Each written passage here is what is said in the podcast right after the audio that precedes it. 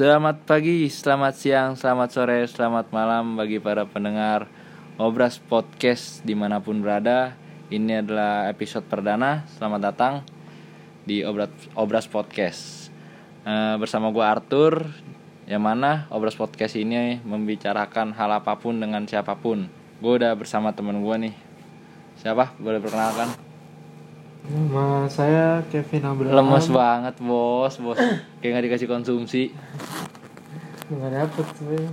Ini ntar dikasih Boleh tahu kesibukannya apa nih Bang Kevin Kesibukannya kerja aja sih udah. Lama pak. Lama jawabnya kayak ngarang dia ya.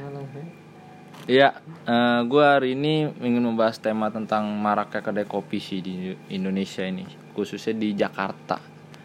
Eh, Kenapa gue ngundang dia? Karena dia adalah salah satu barista kedai kopi ternamaan di Indonesia. Eh di Jakarta sih sebenarnya. Di Indonesia sih sebenarnya perusahaannya di Indonesia. Tapi di Jakarta lebih rame lagi. Nah gue mau tanya nih Biar para pendengar bisa memverifikasi lu sebagai barista gitu. Lu udah berapa lama jadi barista nih? Baru setahun. Tadi lu ngomong sama gua nggak nyampe setahun loh. Baru setahun. Oh, baru setahun. Setahun lebih gitu. Setahun lebih. Hal apa aja yang udah lu dapet di situ? Hal apa aja banyak sih pengalamannya tentang ya kayak biasa kita eh, ngobrol sama aja banyak orang gitu yang dari dari yang belum tahu sampai yang udah Biji-bijian lah ya. kopi ya pokoknya tentang kopi sih iya Tentang biji itu dari mana bi? pikiran aja tentang biji kopi Itu lu awal masuk ke kedai kopi apa emang passion apa mau ikut-ikut tren doang apa gimana itu? Kagak sih. Eh pertama kali kan gue diajak temen gue kan. Hmm. Ya nggak tahu gue juga masuk apa enggak karena ini juga brand tinggi kan. Wih, sedap. Serem banget kan nih ceritanya nih. Nggak tahu diterima apa enggak. Tapi ya serain aja ke Tuhan Hmm. kan. Nah, Pokoknya nih brand yang suka buka ini deh lowongan dadakan. kan ya serem lah pokoknya. Gue daftar lah nih kan. Gue interview. Interviewnya juga lumayan susah nih pakai bahasa Inggris ya kan. Iya, padahal setahu gue lu nggak bisa bahasa Inggris. Iya kan. Terus susah dah pokoknya gue ngobrol-ngobrol bahasa Inggris kan. HRD-nya galak tuh. Ditanya ah HRD-nya galak tuh. galak, galak Serius? gua tegas banget serius. Waktu itu gue pertama kali nanya nih, eh pertama kali dia bilang eh kamu interview pakai bahasa coba jelasin eh, tentang tentang bahasa Inggris dia bilang. Terus langsung gue bilang, aduh saya nggak bisa bahasa Inggris nih gue bilang. Terus langsung dibantu sama dia, lu dari mana? Ya I'm from Jakarta, gue bilang kayak gitu kan. ya udah gue langsung uh, introducing myself, gue bilang my name is Asik. Kevin, I'm uh, 22 years old, gue bilang dari situ. Ya udahlah gue kenalin tuh keseharian gue ya biasa, gue sleepy sleepy. Tapi emang awalannya nggak, lu nggak tahu kalau itu interview pakai bahasa Inggris. Gak tahu. Hmm. Gue biasanya kalau emang kalau interview emang Lu sebelumnya pernah kerja kan? pernah. Ya Dan gua- interview tempat lain nggak pakai bahasa Inggris ya? Oh di H&M eh di brand sebelumnya gue pakai bahasa Inggris. Tapi di sini pakai bahasa Inggris full. Akhirnya berapa lama selang dari interview itu lu dipanggil? Gimana panggilannya? Hmm, kira-kira seminggu gue langsung dipanggil. Lewat mana tuh WA apa? Gue di telepon sih, di telepon nih gue untuk Hmm. Tanpa langsung mikir panjang ya? Iya untuk langsung eh, interview lagi gue di toko ini penempatan. Udah pasti lah ya. Nggak pasti juga sih karena mereka nyaring juga kan. Oh di situ saring lagi. Disaring lagi. Hmm. Di tokonya dikasih tiga orang, nanti dikasih si pemimpin toko mutusin lah dia mau ngambil berapa satu atau dua yang dan yang dipilih yang mana gitu. Hmm. Nah, lu selama setahun ini apa apa ada pengalaman unik gak sih dalam lu sebagai barista? Ini kan brand kopi yang lumayan gede lah ya, yang gede lah. Ah, gimana pengalaman unik apa lu berhadapan sama orang bule gitu kan? Awal-awal kagok apa gimana? berhadapan ya. Sebenarnya awal-awal nggak kagok sih. Cuma ah, saat itu gue bingung. Sempet bingung nih gue mau nanya apa ya. Tapi gue langsung bilang halo sir can I help you? Gue langsung bilang kayak gitu. Ya. Terus dia bilang lah ya kayak biasa sih. Emang tapi gue terbatas kayak ngikutin aja nih dia mau pesen apa udah gue nggak berani ajak ngomong dia lebih jauh gitu. Karena gue nggak punya eh, bahasa Inggris yang cukup bagus juga dan ya nggak bisa lah ya kan. Jadi gue cuman kayak ya udah gue tanyain aja kebutuhan dia apa dia mau makan kah? Kalau mau makan makan apa? Udah gitu aja sih. Hmm. Tapi ini kan perusahaan eh, besar eh, tuntutannya gede nggak sih di perusahaan ini? Tuntutannya gede sih gede banget Gaji nggak seberapa? gaji nggak seberapa Tapi lumayan lah ya? Eh, lumayan lah Tadi dibanding tempat kerja sebelumnya? UMR oh, tempat kerja sebelumnya sama sih bedanya eh di sebelumnya gue lebih banyak libur sih jadi gue lebih seneng sih karena lebih banyak liburnya dibanding kerjanya gitu gue bisa ngambil banyak libur lah gitu Tapi kopi ini salah satu fashion, fashion kan? Passion lu gak sih? enggak Oh sebenarnya awalnya enggak. enggak Tapi sekarang iya dong. sekarang ya gue jadi suka sih Itu juga. jadi suka Eh, ada nggak lu pengen kepikiran buka kedai kopi gitu? Secara kan lu udah paham lah dari setahun ini kan udah banyak belajar kan. ya sebenarnya sekarang justru emang gimana ya anak muda sekarang justru kalau nongkrong di kedai kopi kan Hmm. dan gue akuin enak dan gue justru sebenarnya nyari kedai kopi itu yang nyaman yang gue bisa duduk santai gue bisa ngobrol sama teman-teman gue kalau ngobrolin kopi paling sekedar karena udah pasti sih kita bakalan nilai si kopi yang kita kunjungi ini rasanya gimana kita bakal ngobrol itu pasti sih Oh kalau lu tipikal orang yang nongkrong harusnya di tempat itu harus enak tapi dari segi rasa kopi juga harus ini ya. Ap- Dari lu menilai kopi apa apa dari harga apa dari harga ngeliatnya? Yang penting harga murah gitu. harga nggak juga. Tergantung kan kita kan biasanya kan kalau sama teman-teman mau nongkrong ke mana nih kan? Sebagian orang ada yang minta di tempat yang enak enak dalam artian pas kita datang ya udah pasti menyesuaikan harga kan? Tapi ada juga yang enak tapi murah gitu tempatnya gitu. Tapi tetap uh, gua akuin gitu kopi di Indo kopi kopi di Indonesia udah punya Di Jakarta lah ya khususnya lah. Iya di Kan Kita Jakarta. domisili di Jakarta. gue sering ke toko kopi rata-rata toko-toko kopi mereka udah enak gitu nyediain kopi yang enak gitu dari segi tempat juga lah. dari segi tempat rasa kopi yang disajiin itu enak-enak banget Berarti kalau bisa dibilang anak-anak muda di Indonesia ini cukup ini ya banyak yang punya duit ya. Soalnya kan buka kedai kopi budgetnya nggak kecil ya. Kecil. Bener Kisaran berapa? Lu tahu nggak? Eh, Kalau yang proper lah ya, yang nggak asal-asalan lah. nggak salah-salah sih mahal banget sih kira-kira 200 sampai 500 juta lu bakal Buset. keluar Itu buat apa aja tuh mahal tuh? karena alat kopi satu alat kopi itu mahal Hmm. penggiling atau bisa dibilang grinder terus eh, eh, mesin espressonya banyak banget dan itu harganya mahal-mahal juga Belum lagi AC ya AC. Aduh kalau pakai AC. tempat pusing. yang AC ya kan banyak ba- banyak banget akrilik akrilik yang lu butuhin itu sih yang bikin mahal Soalnya gue baca di riset yang gue dapat nih, asik pakai riset nggak nih podcast kan mantep banget nih.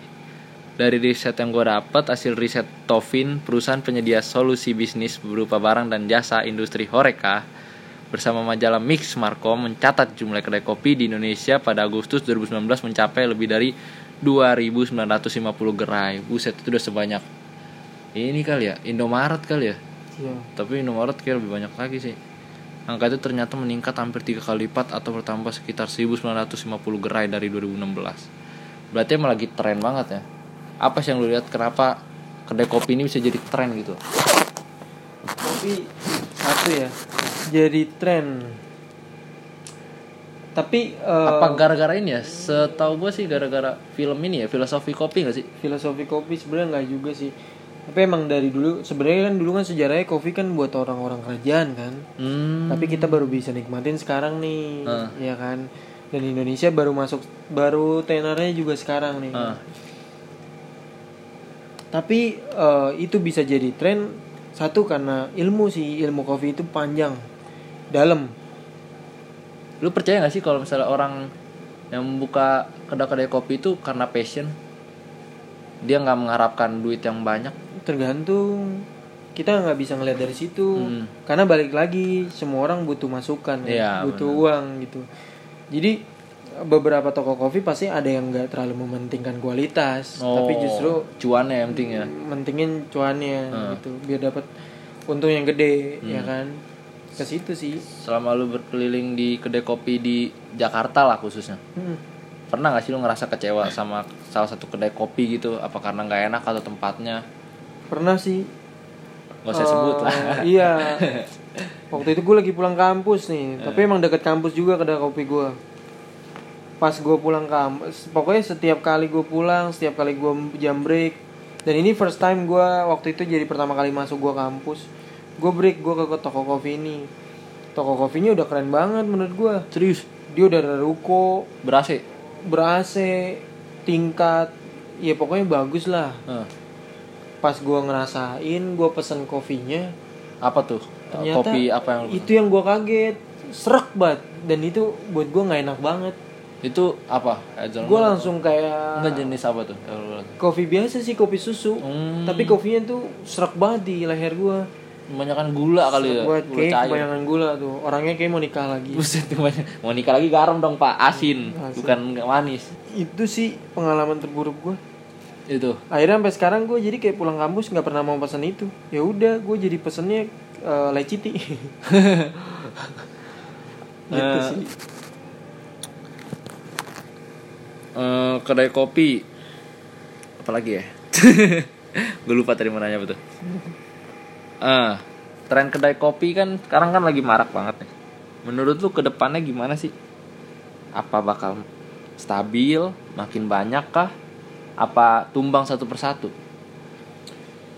dari tiga pernyataan pasti ada tapi menurut gue lebih ke stabil stabil sih kalau untuk tumbang eh, mungkin kedai-kedai kecil ya. Kedai-kedai kecil mungkin bakalan tumbang. Yang mut-mutan lah ya. Yang mut-mutan. Nggak mikirin ke depan. Nah tapi sekarang-sekarang ini kan yang gue rasa ya orang belum terlalu paham kayaknya tentang kopi ya kan? Jadi yang kayak yang dia cap rasa enak ya itu gitu loh tapi pada kenyataannya sebenarnya rasa kopi yang enak tuh nggak kayak gitu gitu loh Hmm. gitu tapi ketika lu bener-bener ngerasain kopi yang jelas kopi Hmm. itu bakal enak banget dan bener-bener enak bener-bener enak gitu Nah, gue kan sebagai orang awam nih, untuk para pendengar mungkin yang banyak masih banyak yang awam. Kopi yang enak tuh gimana sih sebenarnya? kopi yang enak tuh apa ya Kalau menurut gue kan kopi yang enak gimana ya? dia tuh biasanya bel Nggak enak sih. nggak enggak kopi tuh nggak mungkin enak Eh, gini loh kalau lu coba black coffee di tempat-tempat kopi kopi yang eh, punya nama lah gitu. Bu- lu boleh coba yang namanya manual brew manual brew mereka gitu kopi kopinya lu bisa pilih tuh biji kopinya dari mana apa yang lu pengen dapetin gitu. Mereka banyak pasti nyediain. Ada yang rasa kacang-kacangan rasa-rasa herbal dan lain-lain gitu. Sesuai dari eh, daya tangkap lidah lu juga gitu. Masing-masing orang kan punya rasa yang beda-beda kan Iya. terhadap rasa kopi. Jadi ada yang bilang enak ada yang bilang enggak gitu. Tapi ketika lu ngerasain kopi misalkan kayak gue nih gue suka banget Kolombia. Karena rasanya tuh balance. Jauh seimbang. amat itu biji dari Kolombia. iya bener. Tuh seimbang. Rasa kacangnya tuh kerasa banget. Kalau biji dari Kolombia mungkin bukan kopi-kopi kecil kalau itu udah kedai-kedai yang besar, Besar kan ya? makanya iya. Terus lembut nah lu bisa lu bisa nikmatin ini sama makanan ketika lu pe- lu pairing artinya art of pairing. Nama nama uh, metodenya tuh namanya art of pairing. Nah ini lu bakalan campurin sama makanannya gitu loh. Hmm. ketika lu makan abis itu lu langsung seruput si kopinya dan itu seger banget. Lu, lu harus coba kayak harus coba kayak gitu. Gitu loh. Berarti untuk ngerasain kopi yang enak dari salah satu kedai kopi itu bukan dari menu intinya itu ya bukan kayak menu hazelnut vanilla latte latte gitu bukan dari situ ya Bukan. Tapi Lebih lu ke- bisa ngerasain dari latenya kok. Bisa dari juga. latte eh, paduan paduan dari eh, kopi ke susu nyambung atau enggak gitu. Hmm. Dan itu emang rada berat sih kalau ngomongin itu. gitu. Karena itu susah juga sih. Eh, kopi di Indonesia kan sekarang berkembang banget kan kayak ada kopi kenangan kan Eh, dia malah dikucurin dana sama Jay Z sama Serena William kalau nggak salah. Eh, ngasih dana buat kopi kenangan itu. Berarti emang dilihat pasar bisnis Indonesia ini Bagus. iya menjanjikan ya konsum emang kita konsumeritas banget ya. Hmm. konsumeritas gak tuh? Habis itu sekarang kan lagi wah persaingan kopi-kopi apa dibilang kopi take and go lah ya. Kopi kita eh bener kan? Kopi take and go Iya, kan yang iya. lebih diambil gitu kan langsung kayak Hmm, lain iya. hati ya. Iya, janji jiwa wah itu banyak lah ya kan. tapi janji jiwa ini salah satu yang bagusnya dia kelebihannya ada di rotinya. Pernah nyobain gue janji Gua belum jiwa tos itu. Oh, itu lagi ngetren tuh. Lu udah coba tuh? udah enak itu Enak sandwich banget. tuh. Tapi emang dia model pinter dia nggak bisa beli rotinya doang. Jadi harus sama kopinya juga. Oh, kalau itu. tiga puluh ribuan apa. Itu enak sih emang. Eh, kalau kopi-kopi take and go gitu bisa nggak sih disaingin sama kopi-kopi level-level internasional gitu Bisa, bisa banget gitu. Ya itu balik lagi eh tetep ya. Sebenarnya kualitas selalu utama. gitu. bilang lah kayak Starbucks lah ya. Iya, sebenarnya kualitas selalu utama. Tapi yang kita tahu untuk dapetin kualitas, kita harus ngeluarin dana yang cukup besar gitu. Hmm. Nah, kalau lu bisa ngerasain rasa kualitas yang ko- rasa kualitas kopi yang jelas, Hmm. menurut gue eh, kalau buat gue itu kepuasan tersendiri ya dibanding gue beli kopi harga murah tapi gue ngerasain gak enak gitu. Hmm. Ya kayak gitu sih. Ya balik lagi sih sebenarnya masing-masing orang punya jalan jalan sendiri Jalan sendiri tentang rasa sendiri. kopi ya. Makanya kan ada ada quotes gitu your coffee your way. Asik. Terus kalau lu bisa ranking lah tiga dari eh, lu keliling kedai-kedai kopi kan? Tiga kedai tiga merek kopi yang rasanya paling enak dari rasa dulu deh. Nggak ngomongin tempat nih rasa dulu. Tiga teratas. Tiga teratas. Gue ke pertama sih emang gue jujur Starbucks ya.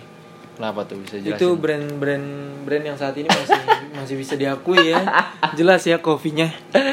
Kopinya ada harga ada kualitas ya? Ada harga ada kualitas. Gue setuju banget itu ya. hmm. Dan gue baca juga beberapa tentang si biarpun ini. mereka kayaknya udah mengurangi idealisme mereka ya Iya. Kayak lebih masuk ke OVO gitu OVO kan Nah, itu kalau kita ngomongin pemasaran di Indonesia ya. Hmm. Makanya balik lagi yang gue bilang tuh maksud gue kayak orang Indonesia tuh susah ya.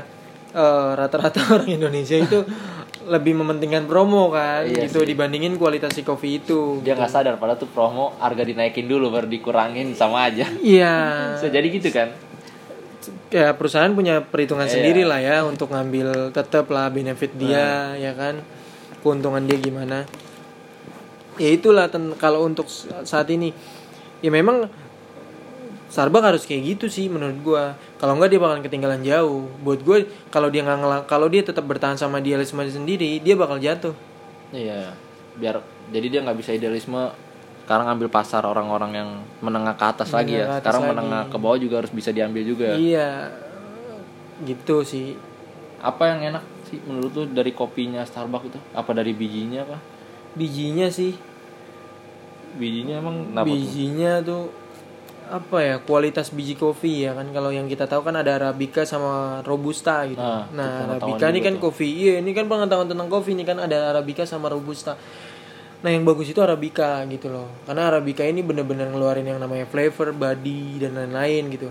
Sementara robust tuh kayaknya biasa-biasa aja. Ya tapi balik lagi yang nih, bedain apa tuh dari ketinggian penanamannya kah ketinggian tanahnya ketinggian untuk penanaman arabica sendiri arabica tuh eh, sensitif banget ya dia tuh di ditanam di ketinggian 1600 sekian lah sampai ke Wih, atas mantap nah benar-benar harus ditangani banget gitu Hmm. karena dia gampang banget eh, rusak ya rusak lah ya kena hama dia gampang Hmm. banget kena penyakit itu sih tapi ya itu di balik hal itu dia ngasilin rasa kopi yang Hmm. istimewa gitu nah yang Starbucks pakai ini ya, si Arabica full 100% itu yang buat gue suka sama kopinya dia gitu loh kalau untuk urutan kedua nih kedua ada yang namanya lupa gue tuh brandnya boleh juga buat rekomendasi para pendengar ya kan nih Hmm, mau eh, nyoba-nyobain.